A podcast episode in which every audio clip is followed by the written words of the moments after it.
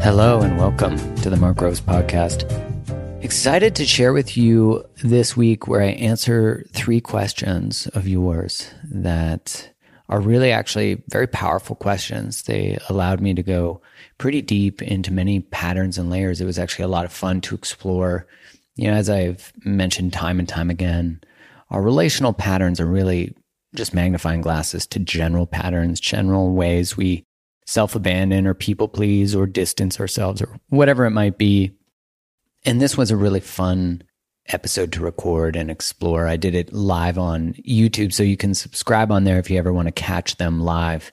And and before I get into the episode, I wanted to share an insight that was reflected to me. You know, I laid some pretty nice boundaries on my Instagram a couple weeks ago, saying that I'm often told like stay in your own lane, stay in relationships, and I got to tell you, um, as I've said on the podcast before, I'm like this is my channel. This is my expression. If you don't like it, that's totally fine. I'm not for everybody. And, you know, I realize that I'm healing.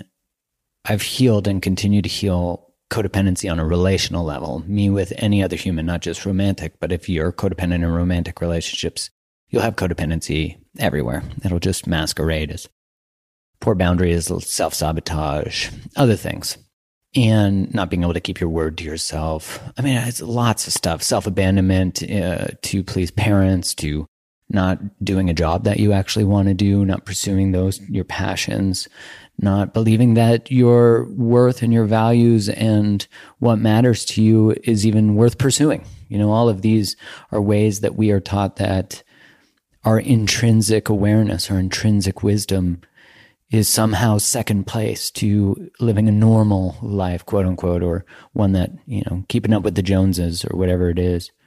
In the expression of those boundaries on Instagram, it felt really good because I feel like I'm, ex- I'm healing a collective or a communal codependency that even within a community, I'm not willing to collapse, but rather stand shoulder to shoulder as adults with different points of view and different ways of thinking, but I'm not going to shy away from the truth ever. I can't. I, I will die if I do that. And so I'd rather die for the truth always and for standing in what matters. Because I want to look back on my life or have my life looked back upon. I don't care by how many people, but just in general, to for people to say that that person, that man valued telling the truth. That person valued standing up for what's right. And I won't always do that right. And that's, you know, like whenever you're creating anything you've never done or you've not witnessed or whatever it may be, you're going to make the wrong choices. You're going to say the wrong things. You're going to do the wrong things. But that is what you sign up for when you live a life that is not the same life as everyone else, or you have conversations not everyone is having, or you make choices not everyone makes because there's not like a long list of evidence or signs of what was the right turn to take. I remember listening to Lisa Nichols when I went to a coaching workshop, and she said, uh, You know, I take a lot of sticks to the face because no one's walked this path of mine before. And isn't that true of any authentic path? Like, it doesn't have to be like you're Elon Musk starting a space thing or an electric car company or whatever. It's like you're just someone who's telling your truth. And since there's never been a version of you, in a lot of ways, that's going to be a colossal choice, uh, a, a one that has waves and impacts that you can't even see because it's just in your presence. Even the people who are resistant to your change, resistant to your changes are often inspired by it, but the inspiration they don't even know how to hold because it's a mirror of their own misalignment with their own truths. So it felt really powerful to just stand in that on Instagram. And I got this reflection from one of you that said, like, hey, I notice you sort of hold different energy in Instagram than you do on your podcast. And, you know, that I speak slower, more, more methodically. I get a little more animated, I guess. Sometimes I get animated on here, but, you know, on Instagram, when I'm impassioned and like let's stop making these decisions that are so self abandoning. You know, it's like, fuck, let's wake up. But I recognize that the conversations that I have on here, this is sort of my playground, you know, my podcast. And so thank you for being in this playground with me and, and being so supportive of my healing of codependency, collective codependency. Like I have only experienced being held by you and celebrated when I stand further in my power. And I, this really speaks to the truth that anyone standing in a boundary, it's just, empowering. And it's think about it relationally it's so attractive when someone's like no that actually doesn't work for me or how you spoke back there was not okay with me. Like when we draw a line in the sand people are like oh they're the type of person who draws lines. And i also like saying like i'm going to choose what lane i want to talk about because i get to do that that's the invitation of my own creative life and if you want to start a channel about your own stuff do that that's uh, incredible. And I also take feedback really well. And I love getting feedback. And I, if you followed my podcast journey, I mean, gosh, I got new microphones, changed, you know, heard feedback about how I interviewed. And I've completely, I always shift if it's uh, feedback that is useful and productive for my expansion. But if it is feedback that is really framed in criticism and as a way of getting me to play small or trying to silence me, can't do it because you don't break out of shells so you can go back in them. You don't tear a mask off so you can put another one on. We got to keep shaking shit up. And I appreciate you. Thank you for supporting me, this podcast. And, you know, now's the time to get into this question and answer where we really explore emotional unavailability. Whether you're single or in a relationship, these questions will connect to you. I wanted to take a quick break in this episode to talk to you about the greatest struggle that people have in dating, and that is asking the right questions. And not just the right questions, but asking hard questions. Questions that determine if someone wants what you want, uh, what you are, what your relationship status is, that that deepen vulnerability and intimacy. And ultimately asking the right questions allows you to get to know someone on a deeper level gets to know their values, get to know whether they're a good fit for you. Now, I recognize that when I get feedback on asking questions, people say that's too hard to ask, or it's too soon to ask that, or whatever the excuse or thought or feeling or fear might be. And so I thought, shit, let me ask the hard questions. And that's why I created Create the Love Cards. Create the Love Cards is created with such intention for you to deepen your conversations on dating. And because of that, the deck, when you open it up, it fits two smartphones. So you can put your phone inside the box as you take the cards out so you can both be present.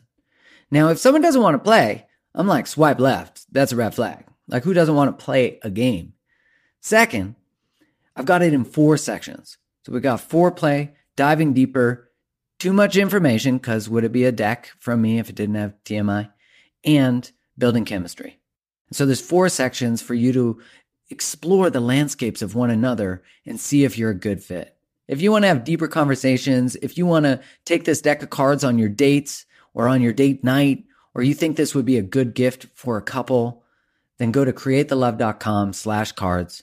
I put them at a really accessible price of 30 bucks and I can't wait for you to check them out. They've received rave reviews. People are loving them. I have actually one friend who took them out on its second date with someone that she was hitting it off with. And after she got the answers to the questions that the deck provided, she realized that this person was not a good fit and swiped left and now is in a relationship with someone she loves. So that's what dating is about is it's about filtering. And also my intention is to support you along that journey to not just finding the person that you want, but if you're with them, asking the questions that help create and deepen intimacy. So go to createthelove.com slash cards and grab a set now. And wherever you listen to this podcast, please subscribe to it, share it, give it a five star review and a written review. That's super helpful. Much love. Without further ado, here is me answering questions, your questions. I'm going to be talking on emotional unavailability, which I, you know, is whether we're single or in relationship, the subject of emotional unavailability is rampant and evident by the way we sabotage, the way we don't allow ourselves to be to love and be loved, the way that we cheat, leave, uh, lie, you know, or maybe just don't allow people into our hearts. We create distance by saying things like, yeah, I'm not really sure, or yeah, you know, I'm not, I, I'm not really feeling this right now. And that might be a truth, but it can also be a way of creating distance. You know, it can be a way of creating distance. A lot of us choose people who are emotionally unavailable because it means that we will never have to be loved. And that sounds like a bit of a mind fuck, you know, because you think about it, you're like, wait, so I might be attracted to unavailable people because I myself am afraid of actually being loved. Yes, yes, 100%. You know, I have people answer the question uh, or just complete the sentence. There's two sentences that I think are imperative in this conversation. The first one is, and, and it's to come up with the first thing that comes to you, not to cognitively uh, come up with the right answer or the answer you'd like. Let's get that shit out of the way. So you might say, you might finish the sentence, when I love people, they. When I love people, they. Now, my former answer would have been, they don't choose me. They don't choose me back. They don't love me back at the same level. I love them more than they love me. Um, when I love people, they betray me. Uh, they lie to me. You know, and this doesn't have to be our whole relational experience. This can be just one that sets a framework for them why we're afraid to be close to people. So then the other one would be when I let people love me, they. So the first one is when I love people, they. And the second one is when I let people love me, they. They lie to me, they hurt me, they cheat, they whatever, or they love me back. And then we might want to explore when I love people, right? So these are two really important sentences because they get you to the unconscious understanding of what outcome you might be avoiding in the way you handle conflict and your relationship choices.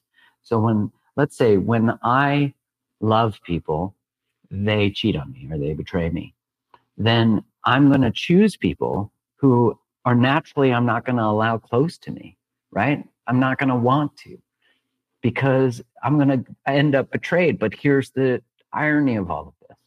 If you begin to open your heart to that person and you choose someone who can't really fulfill your needs or meet you where you're at, then you are in turn betraying yourself. You're betraying your own soul. You're betraying um, your own contract with yourself to move towards unconditional love, to learn how to relate and be in relationship. You know, like when I think about it, if the past wasn't showing up in all of our interactions, we would all be able to handle conflict like magicians. You know, it'd be super easy because there'd be no historical experience that's showing up in the present moment. You know, Harville Hendrix talks about how in all conflict, there's 90% of the time it's about old shit, not often even to do with the partner we're in conflict with, you know? So, yeah. Yeah, like let's get into these questions so we can we can delve in for the people who wrote in. Hi Mark, thank you for your in, insightful and honest work. I'm 38 and I want to get married and have kids. I've dated wonderful men but haven't met my person yet. Making a mistake at this age feels overwhelming at times. I didn't wait this long to get married to have it be with the wrong guy. Yeah, I hear you. I feel the tremendous pressure of time, but try and breathe into my fears and have faith it will all make sense when I meet my person. Or maybe I already have and I missed it. I've recently started dating a great man and I'm excited to get to know him. And yet my head wanders to another what if guy and reaching out to my ex of a year ago. He said it was timing, but we were in a classic anxious avoidant trap, and I didn't use my words about what I needed, set boundaries, and give him the space to show up. I wonder if I had better boundaries, if I had had better boundaries, if things would have worked out and ponder revisiting it. Or do I actually have just have commitment issues and simply attracted to the unavailable? And when someone shows up, my mind wanders. How will I know when I've found the right person to commit to? If I keep questioning, is it the guy or me? Do I trust that my ex isn't the right guy for me? Or is it courageous to reach out and just be honest with where I'm at? How do you know the difference between commitment and settling? Oh my gosh, wouldn't we like to all know that? And will the wandering mind ever go away? A little all over the place. Thanks for your thoughts. Uh, yeah, I can feel that you're all over the place. There's a lot of ruminating here and not allowing yourself to be present. You know, a lot of the time, rumination, this type of mind wandering, is a learned behavior uh, that we learned as kids, that we learned it was what pulled us away from the presence of maybe not having feeling chosen safe or getting our needs met.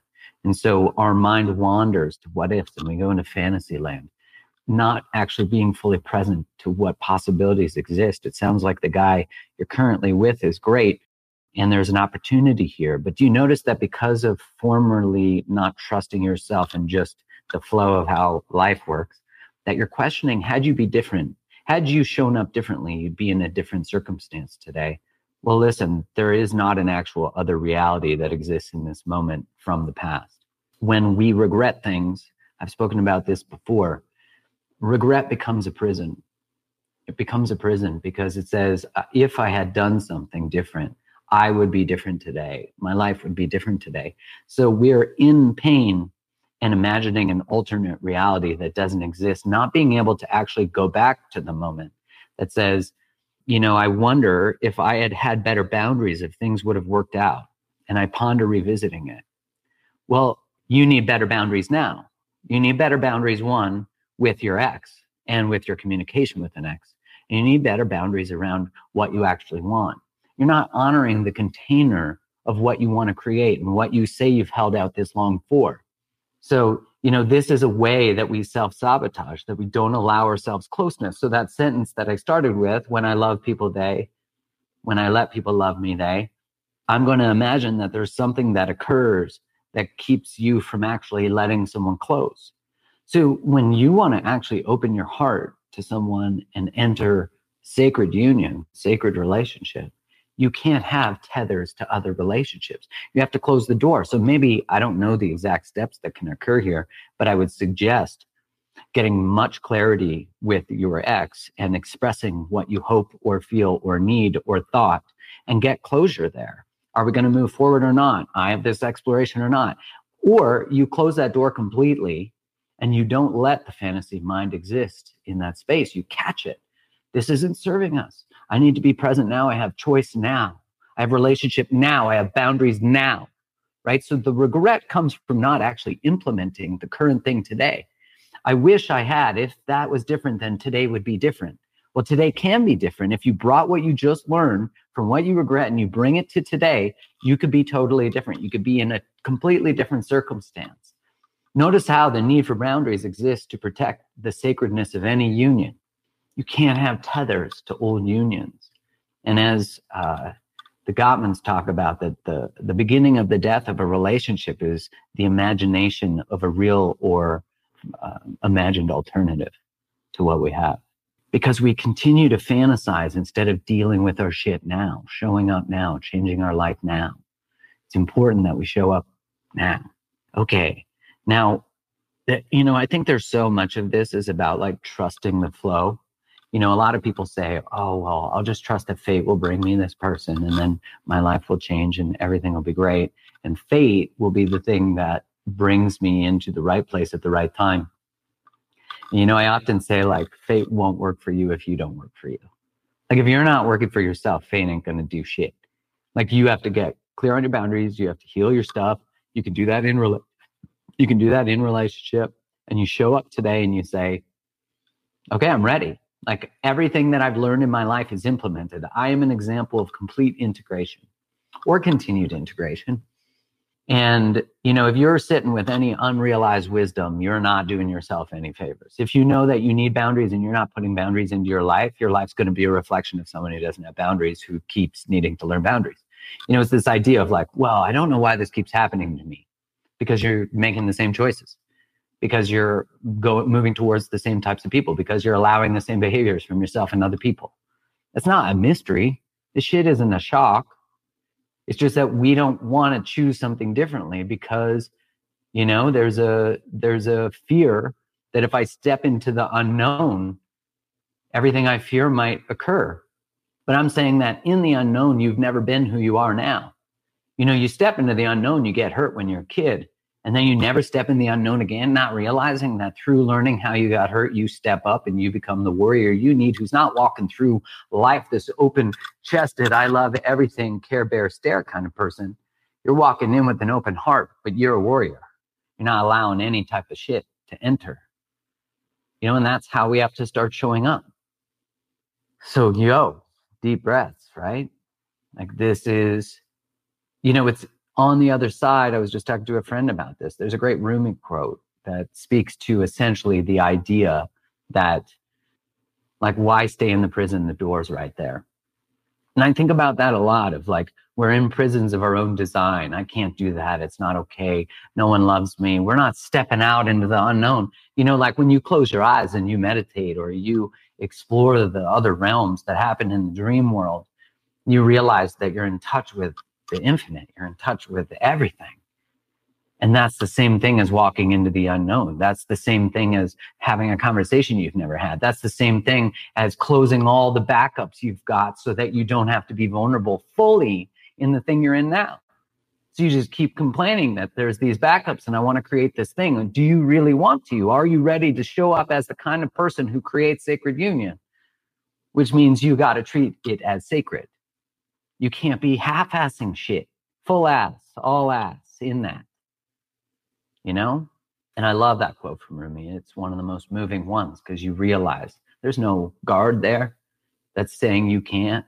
You know, I had a conversation the other day where someone's like, I'm not sure we can do this. And I'm like, the question isn't can we, it's how are we going to?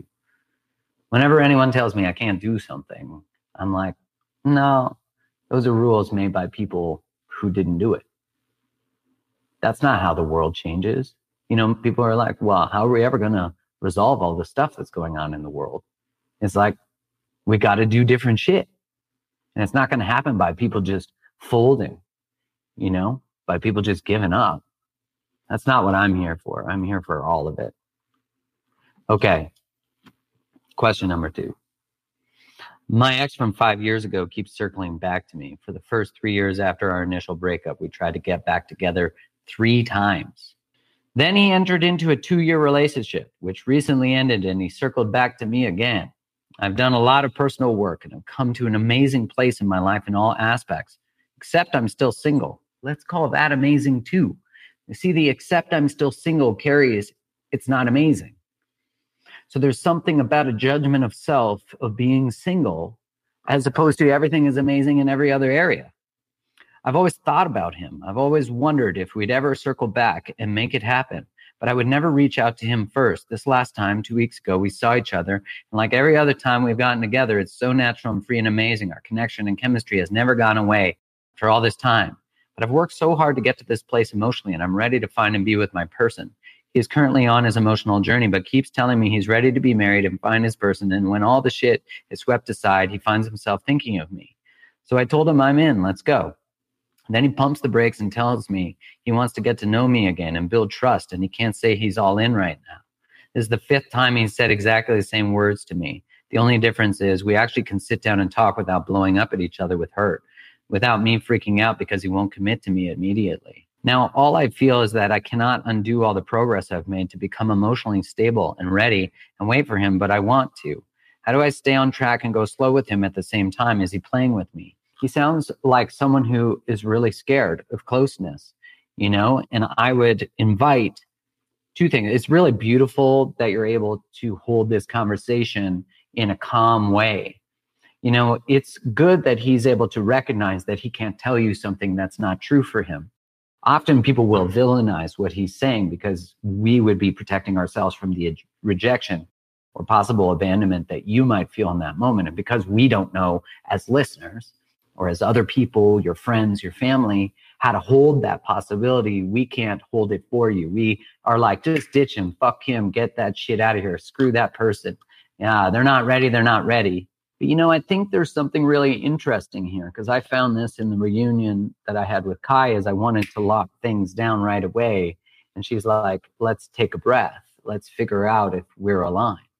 And I remember I felt really young in that moment that I wanted certainty. But what I did when I heard her say that is I took a breath and a step back. And I realized that I was forgetting that I needed to be discerning about whether this was a good choice for me. And I hear myself in your words. So I told him, I'm in, let's go. There's not discernment in that statement where you're waiting to choose if he's actually a good fit for you. That that this actually works for you. And that's where you realize you're choosing, not waiting to be chosen, is the magic here, is actually stepping in to the authority and the power of the recognition of that choice.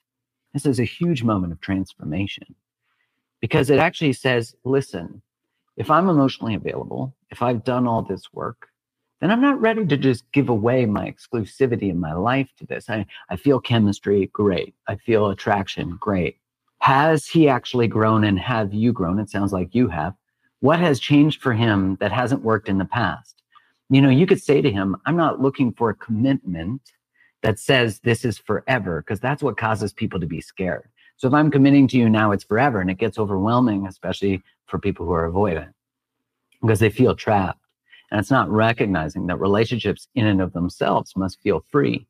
And that doesn't mean, oh, you're free, just come and go as you want. But it's to say, why don't we explore this? And I want to figure out a really powerful line from whoever asked this question. But if you're in a similar situation, is to say, yeah, I need to figure out if this is the right fit for me too. Good point. Let's take it slow. And what you'll notice is they'll likely move into a bit of a more anxious state, but they'll feel safer. And they might all of a sudden want to lock it down with you. Again, you have to stay in the space of recognizing that you are choosing. As soon as they say, oh, yeah, let's actually lock this down, you might want to jump into it. No, you still have to stay. You're like, I got them. Okay, perfect. No, you didn't get them. It's not about getting them. It's about you choosing if they are a good fit and they are aligned with you. This isn't just about doing life with people. Hey, that's an anxious choice. That's a that's not an adult choice. An adult choice says, is this aligned? Does it fit? Deep breath. As I gather more information, see who this new person is that I'm getting back together with. You know, I often speak to the idea that it's not about getting back together. It's about moving forward with meeting them in the future. If they are aligned, they will be in your path, but they'll be in their path in a space where they have grown and expanded into the type of per- partner who is a mirror to your growth and expansion. So you're being invited. Invite him to show up, get better at expressing what you need, learn discernment, learn how to manage your own anxiety. Now, what you're saying to him is, I'm not asking for a promise of the future, but what I do need right now is to know that we're both open to exploring this together and looking at what this looks like for us. We're not seeing other people. Is that fair? Yes, that's fair. If that doesn't work for you, if they want to date or be open to other people, then you have to say, no, that doesn't work for me. You have to stay aligned with your truth. So what you do is you tell this person all those things you need, because what you're really seeking with, I'm in, let's do this, is security. And notice how how future oriented that is without actually being auditing the present. Do you notice that? Like even that statement, I'm in, let's do this it's beautiful, right? Because people go, that's that's it. If you find your person, you're just going to do whatever you can to do it. Sure, that's a beautiful romantic ideal. But then humans come along and they're real and they're flawed and they have challenges and relationships bring up our shit. And this is your shit. You know, this is your stuff as the question asker. Is how do you stand in the truth of your own independence and sovereignty and enter relationship? You're already ready to give your sovereignty away. But, and I don't mean that as a criticism because what's in here is you saying my sovereignty matters to me. My self worth matters to me. So I need to know how do I enter relationship and not give it away. Beautiful. I mean, that's, hey, shit, I'm still learning that too, especially as someone who's prone to codependency, prone to people pleasing, prone to wanting to be liked you know, I noticed this as a collective experience for me that I'm learning how to heal my collective codependency, which is uh, the world, the viewer right now, the listener. Will you like me? And now I'm in this space where I'm like, show up and tell the truth. It doesn't matter. Doesn't matter. You know, and that is exactly the same skill set we have to have in relationship. You know, in the previous question, you're talking about your ex, show up and tell the truth get aligned, get aligned. This is all about alignment. It's not allowing unresolved things to live in the ether of your soul. I'm all about let's clear it. Let's apologize for everything we've wronged. This is what you do in AA, right? You go through the steps, you write out a list of everyone you fucked over, everyone you hurt, and then you go and you repair. Same is true for every human. We all need to do this. You go and you repair and you get pieces of your soul back that you gave away. You know, we're all wanting someone to apologize to us, but we don't think about the people we need to apologize to, the people we need to take responsibility for. So this is great. I mean, you're in a beautiful place. I love this. You know, I, you know, relationship is going to invite that you step into a new version of you. And as Abraham Hicks says, when you make a wish for something like a powerful, amazing relationship, the universe is going to bring everything it's got in your way that you need to heal and figure out so you can show up for that. Like I said, sacred union only occurs when you step into treating yourself in any union as sacred. And we have to learn how to do that because we're certainly not taught to, to treat love and sex, especially from this sacred place. You know, any energy that I give away to another, Instagram, porn, all the things I don't give to my partnership. This doesn't mean you're not going to be attracted to other people or recognize sexual energy or um, recognize where possibilities exist. You know, we live under this fallacy that if we desire someone else or are attracted to someone else, we must not be with our person because our person would make us inhuman. And all of a sudden, our loins will no longer tingle. You are biology too. You are cells and drives and hormones and all the things. To deny that is bypassing bullshit that religions taught us, you know, to be aroused is bad, you'll go to hell. It's like, no, you won't. You're human. It's to recognize that you get to choose what you do with your arousal. You get to choose what you do with your desire. You put it into creative work. You alchemize it. You put it into your sacred union. You redirect it. You put it into yourself you know, when we start to pursue these other things, it's usually because we're not putting effort into our creative channels. So shit, you know what? I really think you're in a beautiful spot here. Question asker. How do I stay on track and go slow? You do exactly that and you honor his pace. You ask why. What are you afraid of? What am I afraid of? I'm afraid you might leave. I'm afraid you're playing with me. You put it all on the table because all that says is I'm not willing to wear a mask when I connect with you. Do you want to put one on? Because I ain't here for it. And so, as Elizabeth Gilbert said to Glennon Doyle in her book, there's no such thing as one way liberation. To be liberated in union is to invite liberation. To be your authentic self is to invite authenticity. And that's true of all relationships. It's true with your workplace. It's true with how you show up on Instagram. It's true with everything. If people don't like it, cool. Get off the bus. Lots of space for other people who are in my home, you know, who are my homies, who are my clan. All right, last question. Hey, Mark, I'm 31 and I feel like I've done most of the work on myself given my life experiences. I've been processing, I think I remember thinking that at 31 to 42 now. Um, I've been processing my feelings and taking things really slow to make sure my feelings are true towards my boyfriend of almost a year. Beautiful. I recently told him I love him and gave him reasons by his actions and how he makes me feel. I know he genuinely cares about me. He's a really good person and allows me to get independent in our relationship, to be independent in our relationship. Unfortunately, being vulnerable comes with getting undesired outcomes. He says he cares about me, but he's not there yet. It's unfair to ask when he'll be ready because you can't put a time on love. I feel so much love from him, but he can't say he loves me. How do I continue moving forward after being vulnerable and asking how he feels about me? I can't ignore the fact that he isn't there with me, quote unquote. Thanks so much. What a beautiful question. You know, this really shows us, uh, you know, I think this really speaks to a similar thing, which is when someone says, Hey, I want to get married, or how do you feel about marriage? And the other person says, I don't, marriage is stupid. I never want to get married. And, or I don't believe in marriage. And I say to them, change the definition. Like you don't believe in what marriage is and what the institution is based on what you've seen. And you based, based on our age groups and what we've witnessed, there's good reason for that. Because what we called marriage was relational self abandonment, codependency, control, manipulation.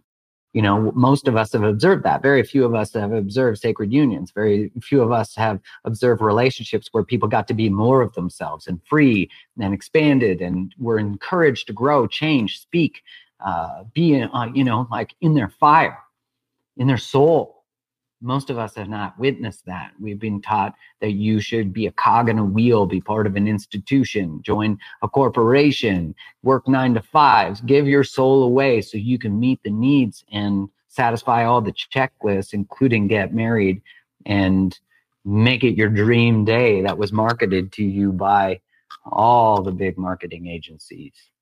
So, shit, I get that. So, when we talk about the word love, we say, What does love actually mean to you? That's what I would want to know from him. How would you know when you are? What has happened to you that you're afraid to step into that? You know, it is an avoidant behavior because it creates distance between you and them. But that doesn't mean it should be vilified. It should be met with compassion. Now, you get to choose where the line is of what this person is ready. It sounds like you experience acts of love from him. And so he does love you, but you want to hear the words because the words would create security. So, you know, now you're going to put up walls and not allow him forward, not allow him fully in because you're saying, wait, I'm in. I said I love you. You didn't say it back. So what's up? You know, which is really, when you think about it, your expression of I love you was an act of vulnerability and courage. And now it is meeting a condition. Oh, you didn't say it back. Let me just roll back a bit. Let me protect my heart. So there can be a conversation here that creates more security, which is about deeper understanding. Again, those questions. What does love mean to you? Where has love led in your past? Again, coming back to the first two questions I started with. When I love people, they, when I let people love me, they. And I'm sure he has a story on the other side of that. I lose myself. I'm betrayed. Uh, I lose everything. I'm hurt. And so he's not ready to say it yet because it's a big leap. And he thinks if I say it, then I might end up there, which he doesn't know that he can change the story. What a beautiful act of honesty to risk the possibility that of telling you the truth. That's how much he loves you. He told you the truth at the cost of how you might feel. Wow, you know, you got to see that. Most of us would react and say that's a red flag, and I would say it's actually a green flag, and it's an opportunity to get more curious. And so you continue to move forward by by rec- actually i would do the five love languages test from gary chapman which is free online. Both of you could do it. And what it does is it just talks about your love languages and you'll see all the ways that he loves you. But i would really get curious about it. Tell me more about that. What does it mean for you? What are you afraid of? Here's how i received what you said to me it makes me want to close my heart. It makes me want to pull back. It makes me feel like I'm loving you and you're not loving me. And I also know consciously that that's not true because you show up for me and you treat me with love and reverence. So, what is it about the word love and what it means to say it that is fearful for you? You see how important that inquiry is? Gosh, I love all of you, the way that all of you who pose these questions, who are on here, think about things or so curious. It shows you the level of awareness and and desire we have to move towards uh, what feels like a sacred union, what feels like this space where I get to learn how to manage my own experience of your experience, right? That remember, the most powerful relationships are this space where they can hold the container of two truths at the same time. I love you and you're not sure. The relationship says, tell us more. Tell us more because this is a safe space for everyone to explore, right? And what a beautiful opportunity to meet ourselves with grace, to meet ourselves with the sadness that might occur there, the anger that we're not being met, but also the excitement of what is possible that I'm speaking truth, that I was vulnerable. The, the real invitation in any of these actions is to recognize that your act of vulnerability is actually the evidence of your ability to love and be loved the response to your vulnerability is separate from you. It's separate from your worth and who you are. If anything, I'd say you just demonstrated to yourself that you're willing to unconditionally love, that you're willing to put it on the line. What a beautiful, beautiful thing to close your heart in that moment would be to operate based on what you were taught, which is if you don't receive it back, then it's not love. Love still exists, it doesn't go anywhere, regardless of what he says. It's all the stories we have attached to love and where it goes that cause us to be afraid to show up because we don't believe we'll have the skills, the choice, how to manage it. and recognizing we've all had our hearts torn fucking open. And I'm like, go in that, get to know that. Get to know that shit, right? Don't close it. A broken heart is not one that's open. It's one that won't love again. It's one that won't go to the edges. We are all invited to the upper limits of how we love. The conversation you've never made it through, the conflict you've never learned how to manage, the relational dynamic you've never changed, the pattern you've never figured out, the the sabotage that you do, the cheating, the lying, the whatever it is. You run, you shut down, you get really angry. Every edge of behavior that is not productive in relationship is a way of limiting your closeness. And that's why conflict is always a bridge to deeper intimacy. It's always a bridge to more knowledge. It's always a bridge to more wisdom. It's always a bridge to know your limits. We say it's theirs. Well, they do this, they do that. It's like, what about you? You know? And yeah, of course, anxious people are the ones with the power in a lot of ways in relationship because they go, but you're not meeting me. I love you. I love all out. When I go, I go all in.